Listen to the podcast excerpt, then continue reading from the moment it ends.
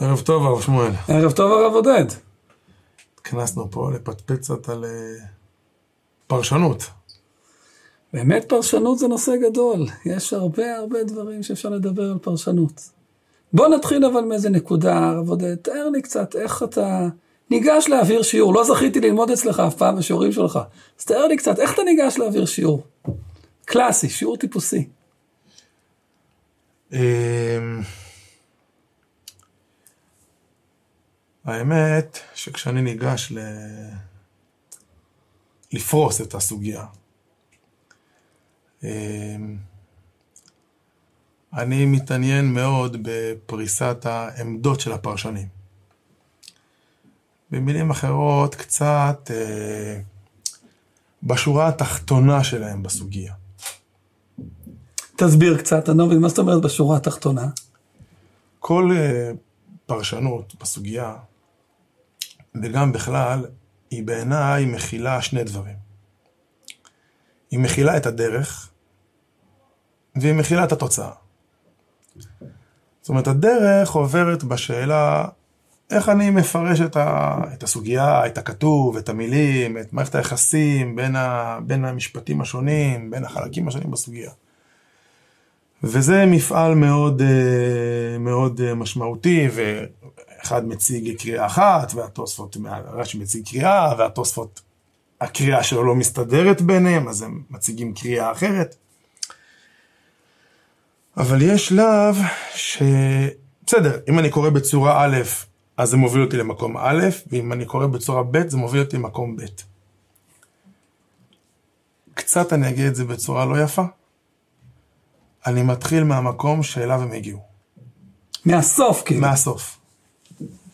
אמ, לפעמים אני קצת אה, כן צולל לאיך הם קראו את הסוגיה בצורה שונה, זאת אומרת, איפה הקריאות השונות שלהם בסוגיה, אבל באמת אה, אני חותר אה, להגיע למסקנה שלהם בעצם.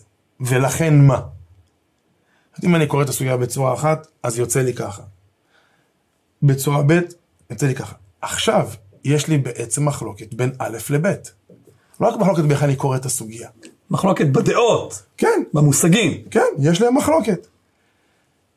ובעצם, כמעט תמיד, באמת פה מתחיל השיעור שלי. מעניין מאוד. לא, אני נראה מה- לי מה- עושה אחרת מה ממש. אתה עושה? אני באמת, אה, באופן פשוט, אני זורם עם הראשונים, עם הגמרא, עם הראשונים. לאן שיקחו אותי, ייקחו אני לא מתחיל מהסוף. השאלה שכאילו אתה אמרת שאתה עושה אותה מאוד מהר, של השאלה למה הם קראו, הרבה פעמים היופי זה לראות סוגיה, לקרוא אותה עם רש"י, להבין מה היתרונות של הקריאה שלו עם רש"י, מה הוא הרוויח מזה, מה הוא, למה הוא קרא את זה, מה הוביל אותו. ואז לקרוא שוב פעם את הסוגיה עם פירוש התוספות ולראות איך התוספות, את אותה סוגיה, מסיבות. ונצטרך להסביר אותם למה קורה אחר לחלוטין.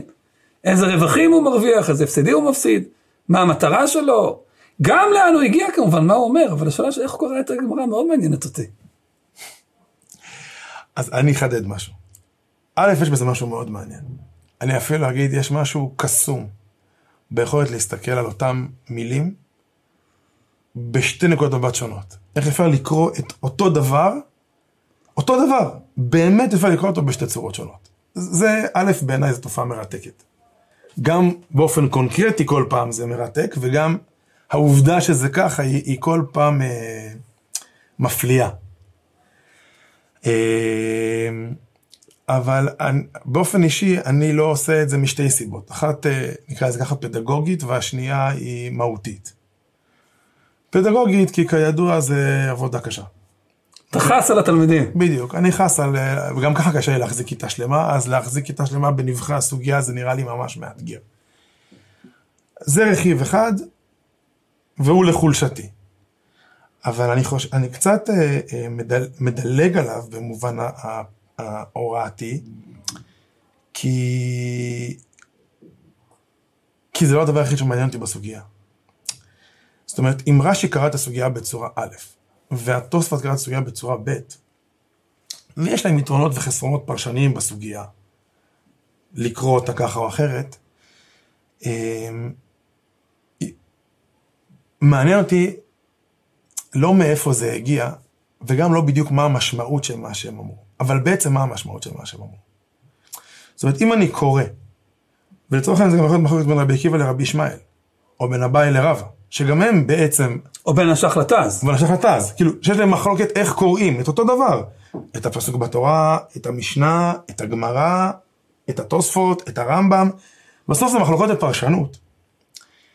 יש להם רכיבים של יתרונות בלקרוא את, את הכתוב, את הטקסט שאנחנו מדברים עליו, אבל מסקרנת אותי השאלה הבאה, מה המשמעות של המחלוקת שלהם? מה זה משנה אם, לצורך העניין, בהלכות שביעית יש לאוכלה זה מצווה לאכול, או לאוכלה זה היתר לאכול? אז יש להם יתרונות וחסרונות בקריאה, ויש גם יתרונות בסוגיות לפה ולשם. אבל בסוף שאנחנו עומדים בשורה התחתונה עם התוצרים הפרשניים האלה, כאילו בעצם מבחינתי עכשיו מתחילה העבודה. אז מה בעצם הם נחלקו? מה באמת הם נחלקו? מה העומק של המחלוקת שלהם? לא מאיפה היא צמחה בסוגיה. מה המשמעות של שביעית אם לאוכלה זה מצוות עשה, בהבנות מסוימות, או שלאוכלה זה מה שאפשר לעשות עם פירות שביעית, אבל אין שום צורך לעשות את זה. מה זה אומר על שביעית? זה הרי מייצג שתי... זה, זה פשוט מייצר שני דברים שונים לגמרי, שתי תמונות שונות לגמרי. מה הם? הן באמת כל כך שונות? זה כאילו מה שמסקרן אותי באמת בסוגיה. אתה מוצא שקדמוננו עסקו בשאלה הזאת שאתה עוסק, שאתה עוסק בה? הם הגיעו למסקנה שיש מצווה לאכול, יש מצווה, או ששביעית זה היתר, זה רק לאוכלה זה היתר ולא מצווה. וגדולי רבותינו עסקו בשאלה מה זה אומר על שביעית? או שמקום מצאת לך להתגדר בו, או לדור שלנו להתגדר בו. א', זו שאלה יפה. אה, וזה גם וגם. אני אסביר מה אני מתכוון. אבל אני מדבר המון, אז אני אדבר קצת, ואז אתה תסביר לי מה אתה חושב על מה שאני. אומר. אנחנו רק ממפים אותם ומלבישים אותם על הסוגיה. ודווקא הזרימה עם הטקסט, עם המילים, עם הניואנסים של התורה, של הפרשן, של הגמרא, מאפשרת לנו להגיע לאיזושהי הבנה בסופו של דבר שהיא יותר אה, מקומית, אבל במובנים רבים גם יותר נכונה, אני מרגיש. היא יותר אה, מוכנה לקבל את ה- התורה ולא מלבישה את צורת החשיבה שלנו על התורה. אני, אני שומע ממך דבר אחד ואני לא שומע דבר אחר. אני שומע באמת הקשבה ל, ל, למקום שבו אתה נמצא, לסוגיה שבה אתה נמצא, למסכת שבה אתה נמצא. וזה, זה אני לגמרי מקבל אה, בשתי ידיים, אבל אני שואל אותך, כשאתה עומד מול מחלוקת בסוגיה הזאת, יש מחלוקת בסוגיה שבה אתה נמצא, בסדר? יש מחלוקת. רבי עקיבא רבי ישמעאל, אביי ורבא, רש"י ותוספות, שח ותז. מה מבחינתך אה, אה, נחשב ל... ל... מעניין אותך בפרשן, ב, ב, ב, במעשה הפרשני הזה? מה מסקרן אותך כשאתה פוגש במחלוקת אביי ורבא? בקריאת המשנה. או רש"י ותוספות יש הרבה בקריאת דברים הסוגיה. שמסקרנים. אבל אחד מהדברים באמת הקלאסיים שמסקרנים זה השאלה איך יכול להיות שאותם מילים שתי ראשונים יקראו לחלוטין אחרת. היית מצפה שאם יש אותו טקסט אנשים יבינו אותו דבר. ופתאום אתה ניגש וכל מי שלומד גמרא יודע שאת אותם מילים בפסוקים בתורה במשנה המורה תנאים יבינו אחרת בגמרא תנאים וכולי. פתאום נפתח איזשהו פתח גדול לרצף שלם של פרשנויות והסברים לאותן עמדות ולאותן דעות. וזה דבר שהוא בעיניי הוא מופלא. הוא קשור להתבוננות של התורה כרחבה, התבוננות כזו למפגש בין בני אדם לבין התורה. אה, ואני מנסה הרבה להתחקות אחר זה. לראות איך, עכשיו, מן הסתם גם אצלי זה יוצא משהו אחר אצלך, כמו שבגמרא המוראים למדו דברי תנאים והבינו אותם אחרת, אז מן הסתם גם אני ואתה לומדים אותה גמרא ומבינים אותה אחרת, זה לא מפליא. זה, זה כנראה ככה טבעה של תורה, אבל בעיניי זה דבר נפלא, היכולת הזאת. אז אני רוצה להגיד משפט אחד על מה שאתה אומר ותגיב אליו, ואני מבקש ממך להגיב אליו. בעצם מה שאתה אומר, ואני אגב מאוד מזדהה עם, עם האמירה הזאתי, ש... שיש משהו. בפרשנות, בוודאי בתורה, אז לא, לא יודע במקומות אחרים, שהוא בעצם מהווה חיבור בין הפרשן לבין התורה, בין החכם לבין הסוגיה שהוא לומד. מה, מה בסוף, מה גרם לרש"י בסופו של דבר לבחור בבחירה שבה הוא בחר, ולתוספות לפנות, להחליט לפנות בצומת הזאתי פנייה אחרת. שניהם עמדו מול אותם מילים, והתוצאה הייתה שתי, שתי קריאות. כן. אז אם אני אקח רגע את מה שאתה אומר, ואני באופן אישי אה, חושב שהאמירה הזאת היא, היא, היא, א', היא נכונה, ב', היא מאוד משמעותית, אבל אני לא יודע אם אתה מסכים עם האמירה שאני אגיד, ש, שיש משהו מאוד עמוק, שהוא תוצאה של מפגש של התורה עם חכמי ישראל השונים. וכל אחד רואה בתורה, אה, לא כל אחד, כן, אבל... כל אנשים- אחד מחכמי ישראל, ה- אנשים שיכולים אנשים שונים לראות בתורה אה, דברים שונים. א', ודאי זה נכון. אני חושב שזה יופייה של תורה. זה גדולתה של תורה. אבל אני רוצה להוסיף על זה עוד הערה. זה לא רק שאני רואה בתורה אופי אחד. אני רואה בתורה ומלמד לכל העולם מסביבי. אני דורש אותו בקול גדול. כידוע, תוספות לא רק בעדינות, מציע הצעה אחרת ואומר, רבינו רש"י, סבנו היקר, כתבת משהו, אבל אנחנו בזהירות אומרים אולי, אני, אני יכול לקרוא את הגמרא האחרת, הם תוקפים. הם מתווכחים. אומרים רש"י, קשה, א', ב', ג', זה קושייה, זה לא מסתדר, זה לא מובן, חייבים לומר אחרת. רבנו תם התקיף שבהם אולי. אה, הם לא כזה באיזשהו, אני אגיד את זה, הם לא כאלה פוסט מודרניים, אה, מנותקים שאומרים, כן, כל אחד יש את הנרטיב שלו, כל אחד יכול לקרוא איך שהוא רוצה, נכבד כל עמדה של כל אחד. מתווכחים. הם מביאים ראיות, מביאים קושיות, מסבירים למה העמדה שלהם היא יותר נכונה, יותר טובה, יותר אמיתית. למה פירוש אחר אי אפשר לומר אותו. זה לא כזה שקט ושלווה כזה, כמו שאולי תיארת קודם. אה, ומה אתה חושב על זה? מה, מה אתה לומד מה... ואני מה... חושב שהמפגש. שהמפגש בין אדם לתורה קשור לשכנוע שהוא, שהוא פגש בו דברי אלוקים חיים, ולכן הוא עומד עליהם. הוא עומד עליהם גם הלך למעשה, שהוא סובר שככה נכון להורות, ועומד עליהם גם מבחינה לימודית ופרשנית, שההסבר שלו באמת הוא יותר טוב. הוא הביא את עצמו ופגש את התורה, אבל המפגש שלו עם התורה זה מפגש של אדם שמשוכנע שכל העולם צריך לשמוע את הקול שלו. לא בגלל שהוא לא יודע שיש קול אחר, בגלל שהקול שלו הוא קול דומיננטי, הוא קול חשוב, הוא קול משמעותי. כן. אני רוצה לקרוא פה שתי משפטים, שבעיניי משפטים אה, משמעותיים בהקדמה של הרמב"ן לספר מלחמות השם. הרמב"ן אומר, הרמב"ן מתווכח עם בעל המאור. בעל המאור כותב ספר שהכותרת שלו זה אמת. כל ההקדמה של בעל המאור מדבר על זה שהחיפוש הוא חיפוש אחר האמת. ויש אמת רק אחת, ולכן אם הריף אמר משהו אחד, לא משנה כמה הריף מכובד, והאמת אומרת אחרת, אנחנו אוהב את אריסטו, אוהב את אפלטון, אך את האמת אוהב יותר. כך מצטט בעל המאור בהקדמתו. אומר לו הרמב"ן, זה לא נכון. זה לא נכון שאין אמת, יש אמת, אבל שימו לב. יודע כל לומד תלמודנו, שאין במחלוקת מפרשיו ראיות גמורות, ולא ברוב קושיות חלוטות, שאין בחוכמה הזאת מופת ברור כגון חשבוני התשבורת ודפני התכונה. אומר הרמב"ן, גמרא ותורה זה לא מתמטיקה, זה לא אסטרונומיה. שאתה יכול להביא ראיות שבהן אתה הכרעת, קבעת, אי אפשר אחר כך להביא. עכשיו, הדבר הזה כאילו פותח פתח להסתכלות, אולי, אולי שקצת עלתה קודם, שאם ככה, אז, אז אין אמת. כי, כי זה לא מתמטיקה, אז אם זה לא מתמטיקה, אז אין אמת חד משמעית.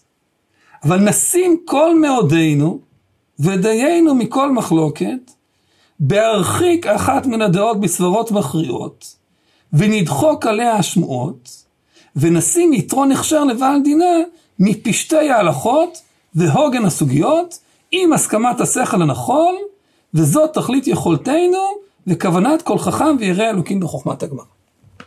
אומר הרמב"ן, כל מי שלמד רמב"ן על הש"ס יודע שהוא מתאמץ מאוד להראות למה העמדה שהוא מציג, איזה עמדה, ולחקור איזה עמדה היא הכי סבירה. יש לה הכי הרבה יתרונות, הכי הרבה הבנות. בסברות נכונות ובפשטי הסוגיות. מה היתרונות של כל עמדה? גם עם ההבנה שישנה עמדה נוספת, שגם היא. אין, אני לא אמצא, אני לא מחפש בסוף הכרעה, אני מחפש איזשהו משקולת, לשים את העמדות אחת מול השנייה עם יתרונות וחסרונות. סברתיות, טקסטואליות, ענייניות, וכל מיני דברים, ולראות איפה, איזה מרכזית יותר ואיזה משנית. הוא עושה את זה גם בין אביי לרבא? אני חושב הרבה פעמים כן. הוא מסביר הרבה פעמים כל מהלך הקושייה שהגמרא מביאה תשמות וטיובטות וזה. הרבה פעמים יש תירוצים לכל הטיובטות או לכל הקשיות, כל מיני דברים, אבל הרבה פעמים באיזשהו שלב, דבר מסוים מכריע שהקושיות אה, הן טובות והתירוצים הם דחוקים, ולכן הוא יעדיף עמדה שבה אה, ש- שהקושיות האלה פחות קשות. זה לפעמים הרבה פעמים שיקול כמי לפסוק הלכה. תירוץ הדחיק איננו. תירוץ הדחיק איננו אומר שעמדה מסוימת זכתה ביתרון. כי השאלות שלה, שהמת- המקורות שתומכים בה יותר טובות מאשר המקומות שיכול... מאשר הקושיות. יש לכל צד את התירוצים שלו. אבל השאלה מה דחוק ומה הגון, מה, מה פשוט יותר. אז אני מודה לך במקצת. אני חושב שזה... יש מקום לעבוד ככה, יש מרחבים שבהם זו עבודה רלוונטית, אבל יש מרחבים שזה לא רלוונטי בעיניי כבר. תסביר. אם uh, הרמב"ן ורבנו תם חולקים, בעיניי, זה כמו רבי עקיבא ורבי ישמעאל. כאילו בעיניי הרמב"ן ורבנו תם, מבחינתי, ולכן הבנתי, כמו... ולכן שניהם אמת. ש... אה, לא מעניין אותי כבר הראיות שהם הביאו. כאילו, הרעיונות, הראיות מעניינות אותי בשביל להבין מה עומק האמירה שלהם. רבנו תם, מבחינתי, הוא תורה כמו רבי עקיבא. אולי עם חבר שלי אני מוכן להתווכח ולהגיד שהוא טועה. אני על רבנו תם, לא אומר שהוא טועה. ואם אני ועל ה... שנייה, ולכן, יש מרחבים שבהם זה נכון, מה שאומר הרמב"ן. אבל כמו שהרמב"ן לא מעלה על דעתו להכריע בין רבי עקיבא לרבי ישמעאל, מדוחק המילי, אני חושב, אני לא יודע, לא- אולי לא, לא מספיק יודע, אבל אני לא מעלה על דעתי שהרמב"ן מכריע בין רבי עקיבא לרבי ישמעאל. הוא צריך לפסוק הלכה באיזשהו שלב. לא, לפסוק הלכה זה סיפור אחד. להכריע ולהגיד, אני, אני חושב שרבי עקיבא קרא יותר נכון את התורה מרבי ישמעאל, אני לא מעלה על דעתי שמישהו אומר דבר כזה. מבחינתי, על רבנו תם והרמב"ן זה אותו דבר. ולכן, לא מעניין אותי לדחוק את השמועות על רבנו תם. לא מעניין אותי שהוא קשה בכלל בשמועות. אני אגיד לך את האמת, רבנו תם בעצמו יודע שהוא קשה בשמועות. רבנו תם לא אמר את דבריו כי הוא לא ידע שקשות עליו השמועות. הוא ידע שקשות עליו השמועות, אבל כשהוא החליט פרשנית במה לבחור, היה נראה לו מסיבות פנימיות ועמוקות שמשהו אחד יותר נכון. ולכן, בשביל זה, היה שווה לו לדחוק את השמועות. אולי בעיני הרמב"ן זה לא ככה. מה שאתה אומר זה סברה, מה שאתה אומר בעצם, שמה וה- שמוביל רבנו תם זה עולם הסברות, יותר לא- מאשר לא עולם לא- הפשט. אני לא אומר שזה זה, זה, זה צורת, זה לא חייב להיות עניין מתודי, יכול להיות שבאופן עק- עקרוני רבנו תם מעדיף סברה על פני לשון, שיש טענה כזאת, יכול להיות שבאופן קונקרטי בסוגיה הזאת הוא מעדיף את זה. אני לא, יש פה כמה, זה כמה אפשרויות שכולם בעיניי נמצאות על השולחן, אבל יש רמה מסוימת שאני מסתכל ומבחינתי, אני אגיד את זה בצורה חריפה, אין קושייה שרבי עקיבא יקשה רבי ישמעאל, שרבי ישמעאל לא לו לא יהיה לו תירוץ, מבחינתי שאין לו תירוץ עליה. אני מסכים. והוא הדין, בעיניי, לרבנו תם והרמב"ן. לכן, כשאני נכנס לסוגיה... ויש- והשרידי של רב שמואל רזובסקי, אני לא יודע, לא יודע. אז זה, לא יודע. אני אומר, יש מרחבים שזה ככה, יש מרחבים שזה ככה. מבחינתי, אולי, אני, אני, זה, אתה שואל שאלה טובה איפה עובר קו הגבול.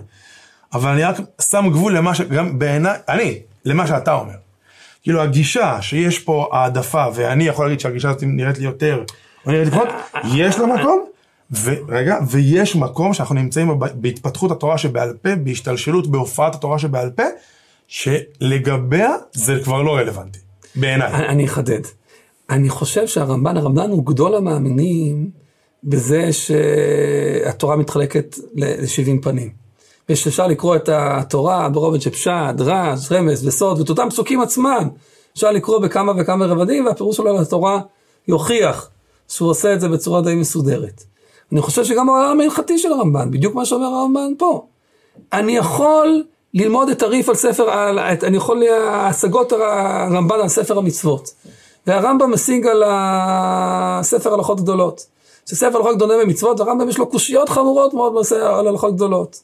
ויבוא הרמב"ן מההשגות לסורש הראשון, ויעשה פיתולים על פיתולים כדי להביא ראיות למה זה שההשגות, ההלכות גדולות מונה מצוות דה רבנן, זה אפשרי, יש לזה מקום, והרמב"ם לא יכול לדחות אותו בקש. ואז הוא אומר בסוף, אבל האמת היא שהרמב"ם צודק. שבאמת זה לא הגיוני ללמוד מצוות דה רבנן. אז למה עשית את כל המאמץ להראות שיש מקום לדעה של הלכות גדולות שמונה מצוות דה רבנן בתוך תרי"ג מצוות? כי אני חושב שהרמב"ן, ההבנה שכל מה שאמר אחד מחכמי האומה המקובלים להיות אבות הקודש, חכמי האומה, התנאים, המורים, גדולי הראשונים, אחרונים, כל מיני דברים יש לו מקום. הרמב"ן יודע אותו טוב מאוד, וככה הוא מחנך וככה מגדל. אבל זה לא אומר שאי אפשר להגיד שדעת הרמב"ם יותר נכונה מדעת הלכות גדולות. זה שמצאתי הסבר, ונימקתי, ועמלתי קשות, כדי להסביר לך דעת הלכות גדולות. זה לא אומר שאני יכול להגיד לך שבמבט כולל, שאתה שואל אותי בסופו של דבר, עם איזה עמדה אני צריך להזדהות, עם איזה עמדה אני רוצה שתצאו אתם התלמידים, ותזכרו שזאת העמדה המרכזית, ויש עוד עמדה משנית, אני חושב שיותר נכון שתדעו שבאמת מצוות הרמב"ן אינו חלק מתרי"ג מצוות. הם, הם דבר נפרד. האפשרות לעשות היררכיה בין עמדות ובין סברות, לא סותרת את האפשרות לקבל את כולם כתורה. זה לא שאני עושה היררכיה ומה שהפסיד, במה, זה לא משחק סכום אפס, שמה שהפסיד במערכה נפל. מי שצלח את השלב, הוא התקבל והוא תורה, ומי שנפל וקיבל ניקוד יותר נמוך, אז הוא לא עולה לשלב הבא. זה לא נכון. כל מה שאמרו חכמי תורתנו, המקובלים, זה באמת התורה. יש מקומות בודדים שהגמרא אומרת על איזשהו עמדה שער לי רחמנה למישהו שאמר איזה משהו. יש איזשהו רמז כביכול שזו עמדה לא לגיטימית, אבל ב-99% מן הדברים, ודאי שמה שאמרו חכמי תורתנו זאת תורה ואותנו אנחנו לומדים.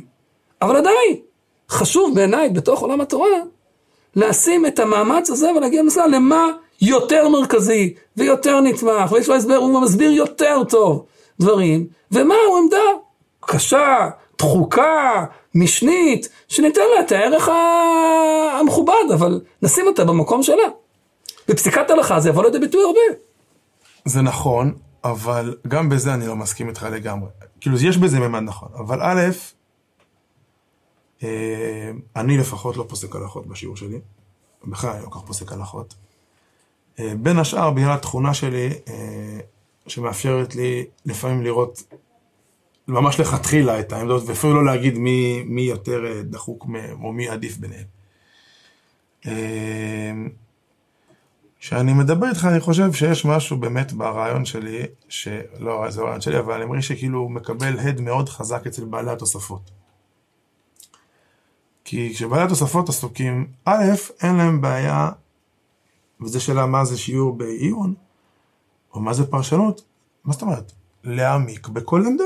כל עמדה זכאית לכבוד להעמיק בה. זה ודאי נכון. בלי להגיד שהיא יותר טובה או פחות טובה. יכול להיות שיש לנו מחלוקת. בית שמאי ובית הלל. הלכה כבית הלל. אז מה, הגמרא לא שואלת מה הייתה עמדי בית שמאי? וכשאתה קורא את הטעמה של בית שמאי, זה נשמע לך שהוא פחות טוב? לא. העמדות בתורה, בעיניי, זוכות לכבוד שווה. אלא מאי? שבעולם הכרעת ההלכה צריך לקבל החלטה.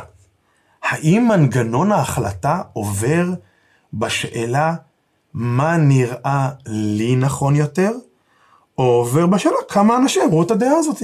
כן. אני קשה לי הניתוק, קשה לי, אה, קשה לי הניתוק הזה, זה באמת אולי פער בין פוסקי הלכה שונים, בשאלה איך הם עובדים. אבל הניתוק המוחלט הזה בין השאלה שמה נראה לי סביר יותר, מה נראה לי נכון יותר.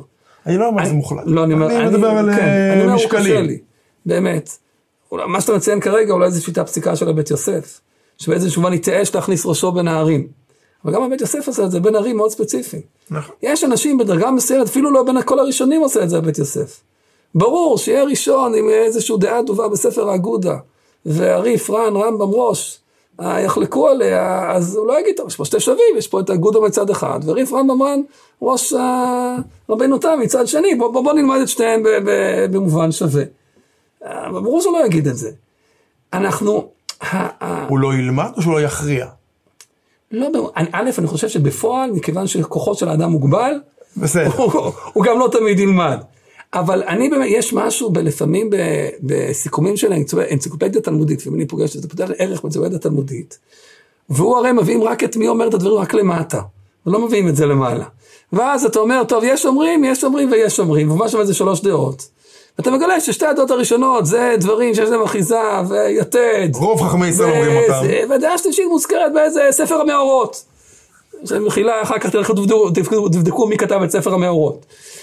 אה, ואתה אומר, ואתה שם אותם אחד מול השני, זה לא, זה לא סביר. זה שמבחינה מושגית אתה יכול לסדר אותם אחד מול השני והוא השלים לך בפאזל. לפעמים זה מסביר לך בפאזל איזושהי עמדה, שמבחינה מושגית יכול להיות זה דאורייתא, יכול להיות זה דרבנן, יכול להיות זה מנהג. איזשהו דין מסוים. ואז מצאת מישהו לייצג ולשים אותו בעמדה שמי, השואל בשו"ת הריבש. הוא זה שמייצג את העמדה שמי שמי זה מנהג, אבל בכל, עם כל הכבוד, השואל בשו"ת הריבש הוא לא...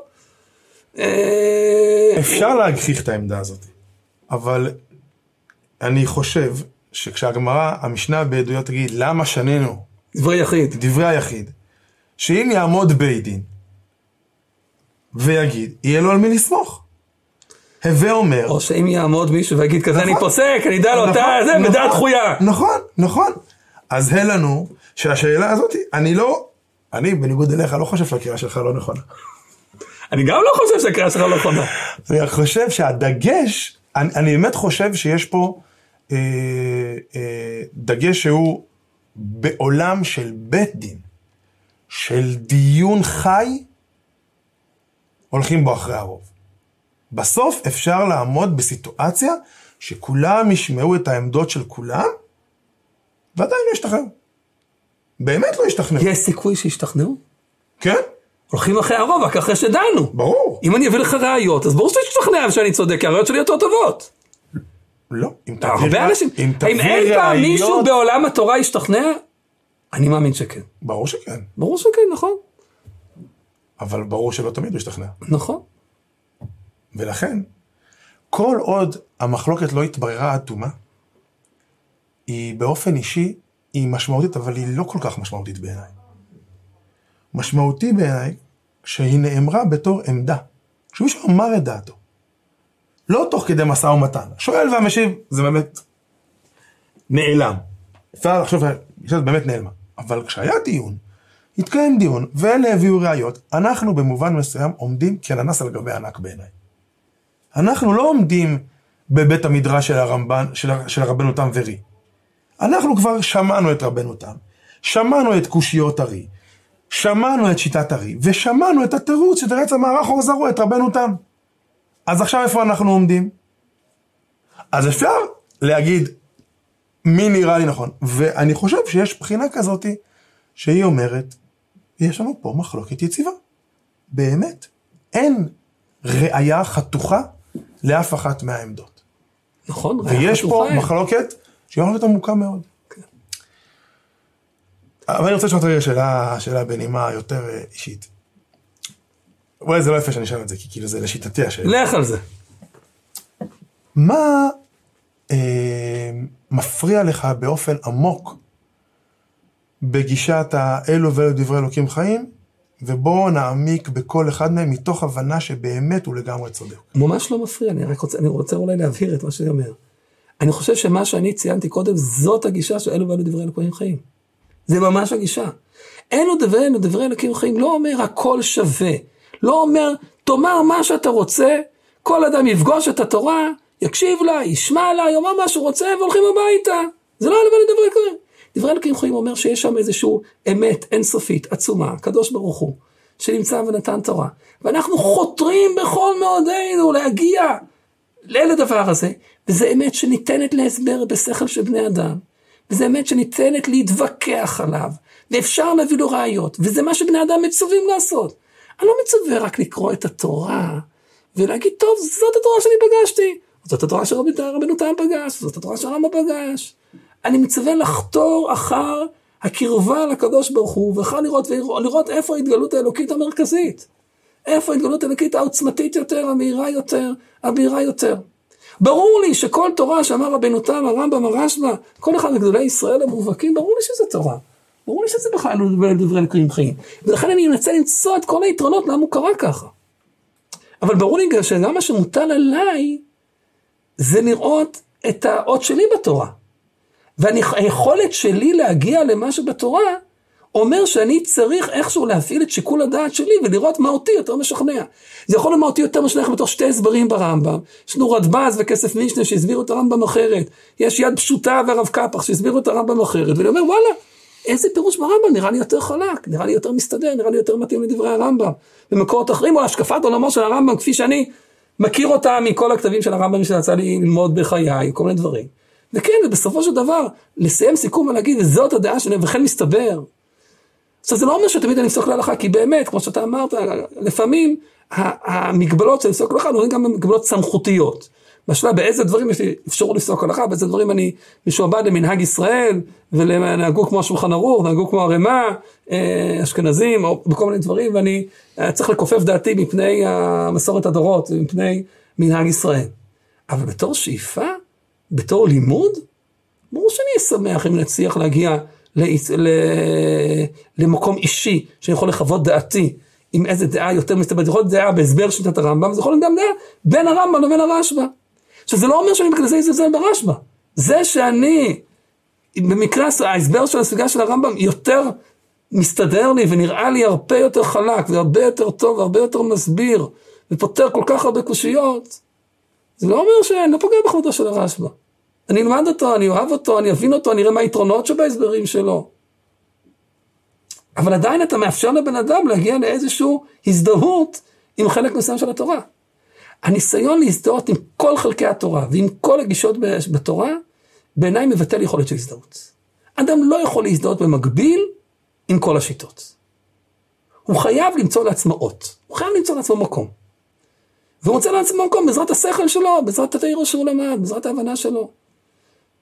אם אדם יגיד, אני גם רמב"ם, גם רשב"א, גם הרבנו תם, גם כולם, אני חושב שבהרבה פעמים הוא לא יהיה כלום.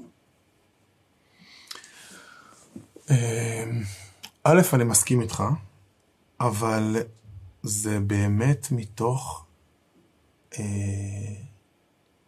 סליחה שאני אגיד את זה בצורה חריפה, לא בגלל העדפות של הרמב"ן.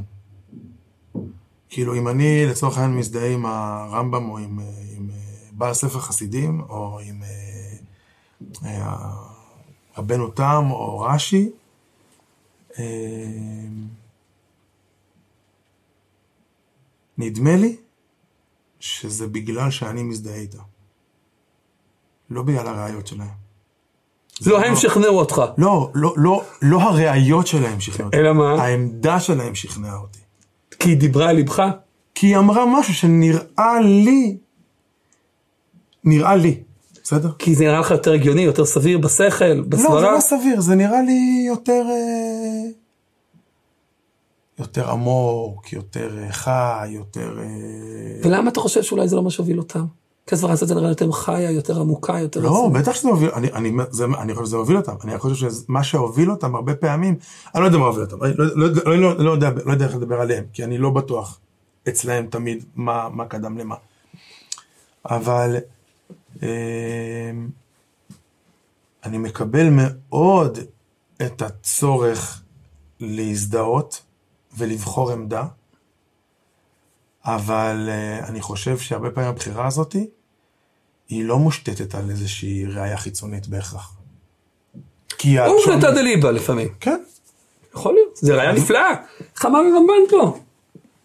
אה, הסכמת השכל הנכון, כן, אבל זה, זה של דגש... ירא אלוקים. שימו לב, מה צריך להיות? ירא אלוקים צריך להיות בשביל זה. זה לגמרי. זה לגמרי, לגמרי, לגמרי. זה אני, אה, אה, לא רק שאני מזדהה, זה, זה ליבת העניין. זה ליבת העניין. כי יש שאלה גדולה שאדם שואל את עצמו, מה הקדוש ברוך הוא רוצה ממני? ויש, והיא מופיעה בעצם בכל סוגיה. ו... והדבר הזה הוא, הוא אין, אין לי עליו, אה, כאילו עולם הראיות במובן הפרשני שלו, הוא, הוא, אני לא, הוא לא ראייה מבחינתי בהקשר הזה. אבל אני, אני רק, אני יודע, אני חושב, אני מאמין גדול, שאם הקדוש ברוך הוא רוצה ממני משהו, אני גם יכול ללמד את זה למישהו אחר. אני גם יכול לומר את זה למישהו אחר, אני יכול לתווך לזה. יש משהו לפעמים, באנשים שאני אומר שאומרים מילים דומים לך, אני אומר, ולכן בעצם, אני לא יכול לומר לך שום דבר. כי אתה, הפוך. כי אתה אומר משהו, וזה מתאים ללבך, ולי אולי זה לא מתאים לליבי. לא, אבל זה משהו אחר לגמרי. אני עוסק בשאלה מה אני אומר. אני משתדל להגיד לעצמי, דבר ראשון, מה, לא מניין לי שזה ככה, מה זה? בסדר. כשאתה אומר לי משהו, או כשרבנו תם אומר לי משהו, אני לא שואל אותה רבנו תם, תוכיח לי שאתה צודק. אני שואל אותו, מה אתה רוצה להגיד לי? את מה שאתה רוצה להגיד לי, אולי יש ראייה מוחצת בעדך, אולי אין ראייה מוחצת בעדך, אבל יש גם את מה שאתה רוצה להגיד לי. וגם לזה, לא, ולזה אני מנסה להקשיב. לדבר הזה, האם, האם לתפיסת הרמב"ם את, אה, את, את אה, פירות שביעית או את אה, תורת הנבואה יש ראיות מוחצות במקראות? לפעמים, אולי כן בסוגיות האלה, אבל לא כל דבר יש לו ראיה מוחצת. אבל האם זה צמח מהראיות? זה לחוד בראיות? או שהראיות הם העצים שהדליקו את המדורה? קריאת הסוגיה הדליקה את המדורה, אבל המדורה בוערת.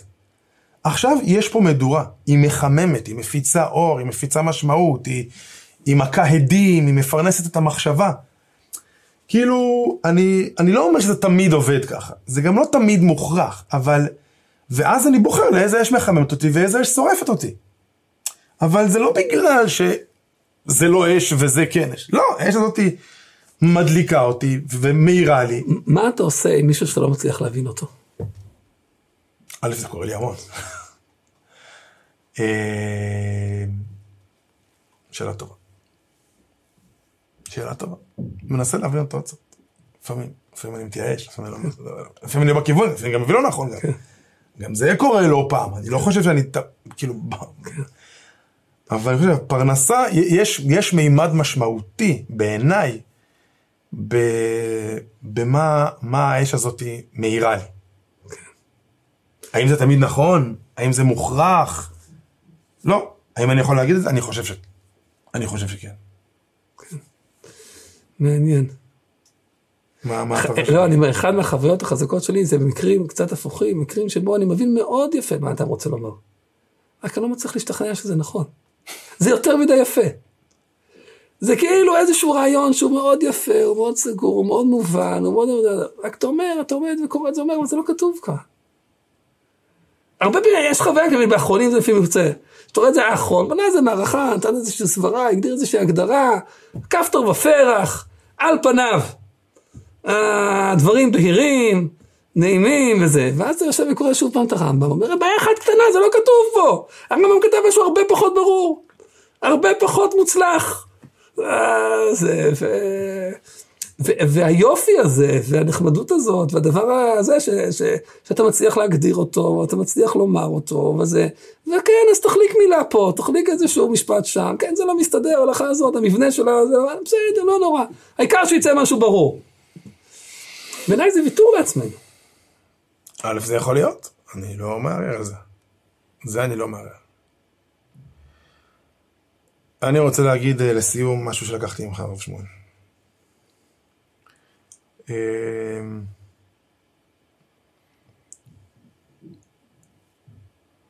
בעיקר לקחתי את הרצון להגיד בסוף משהו אחד. בהיר. שהוא יהיה, בסדר, למדנו, הבנו, העמקנו, ומה נראה לי. מי הסיבות? כשאני מצליח להתרומם למדרגת יראי אלוקים ש... שהרמב"ן מדבר עליה. מה נראה לי מתוך נקודת יראת האלוקים שלי. זה אני לוקח מ... אני רק אומר בזהירות, זו שאיפה שלי, אני לא מצליח לעשות את זה תמיד. לא, אני בטוח לא אצליח, אבל לפחות... לא, יש פער, באמת יש פער, יש סוגיות שאני מצליח לעשות את זה, ואני אומר, ואני צריך, שוב פעם, זה יכול להיות בכל מיני צירים, זה יכול להיות בתוך הגמרא, בתוך התנאים, בתוך הראשונים, בתוך האחרונים. האם ארוך השולחן יותר מסתבר או המשנה ברורה, עם ה... יש סוגיות שאני מצליח להגיע לאיזשהו דק כזה, ויש סוגיות שאני לא מצליח. שאני לא מצליח, ואני עומד מוקלם, נותן להם הסברים, כמה שיכול להיות, והאמת היא ש... או שאף אחד לא משכנע אותי, או ששניהם משכנעים אותי באותו רמה ושניהם אפשריים. ואין באמת היתרון של זה כנגד זה. אמ, אבל אני רוצה להגיד משהו שאני קיבלתי ממך, בתוך השיחה הזאת. היכולת להתרומם מעל לפרטים ולהסתכל על המהויות. השאיפה הזאת שלך, שאתה מציג אותה, נראה לי גם מדבר פעם, שמעתי את זה ממך גם בפעמים אחרות, אבל היכולת להתרומם מעל השקלא והטריא, מעל הדיון ולהגיד, מה כתוב פה? מה, מה המהות של המושג הזה? מה המהות של הדין הזה? מה המהות של הדבר הזה? הוא דבר שבאמת uh, יש בו יותר ממעוף הציפור. יש בו יותר מדמות למעלה על עולם התורה. לפעמים, אני מרגיש לפעמים שהרבה פעמים אני עסוק בקטנות, אני עסוק ב... אני יושב בשיעור, קורא רעש, לא מסביר זאת את הקושייה, זה התירוץ. בוא לשלב הבא, רבנו תם נתן עוד קושייה, שלוש קושיות של רבנו תם. ולכן הוא הסביר אחרת אה, את הזה, ומה הוא הסביר ומה זה אומר. וחסר לי לפעמים היכולת הזאת, את בני להשיג לא מלמעלה.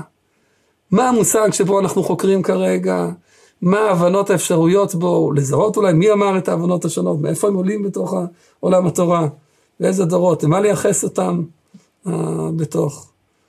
זה דבר ש... הייתי שמח להיכנס לשיעורים שלך, עודד. האמת שהשיעורים שלך הייתי בטוח נהנה מהם. באמת, אני סמוך ובטוח שהיה מאיר לי, היה נותן לי קרקע מאוד יציבה, אני חושב, אה, בדברים. תודה רבה, רב שמואל. יום טוב, בעזרת השם, שנזכה ללמוד תורה. Amen ve amen. Ki a tognir koyn elel. Kola tognir voi se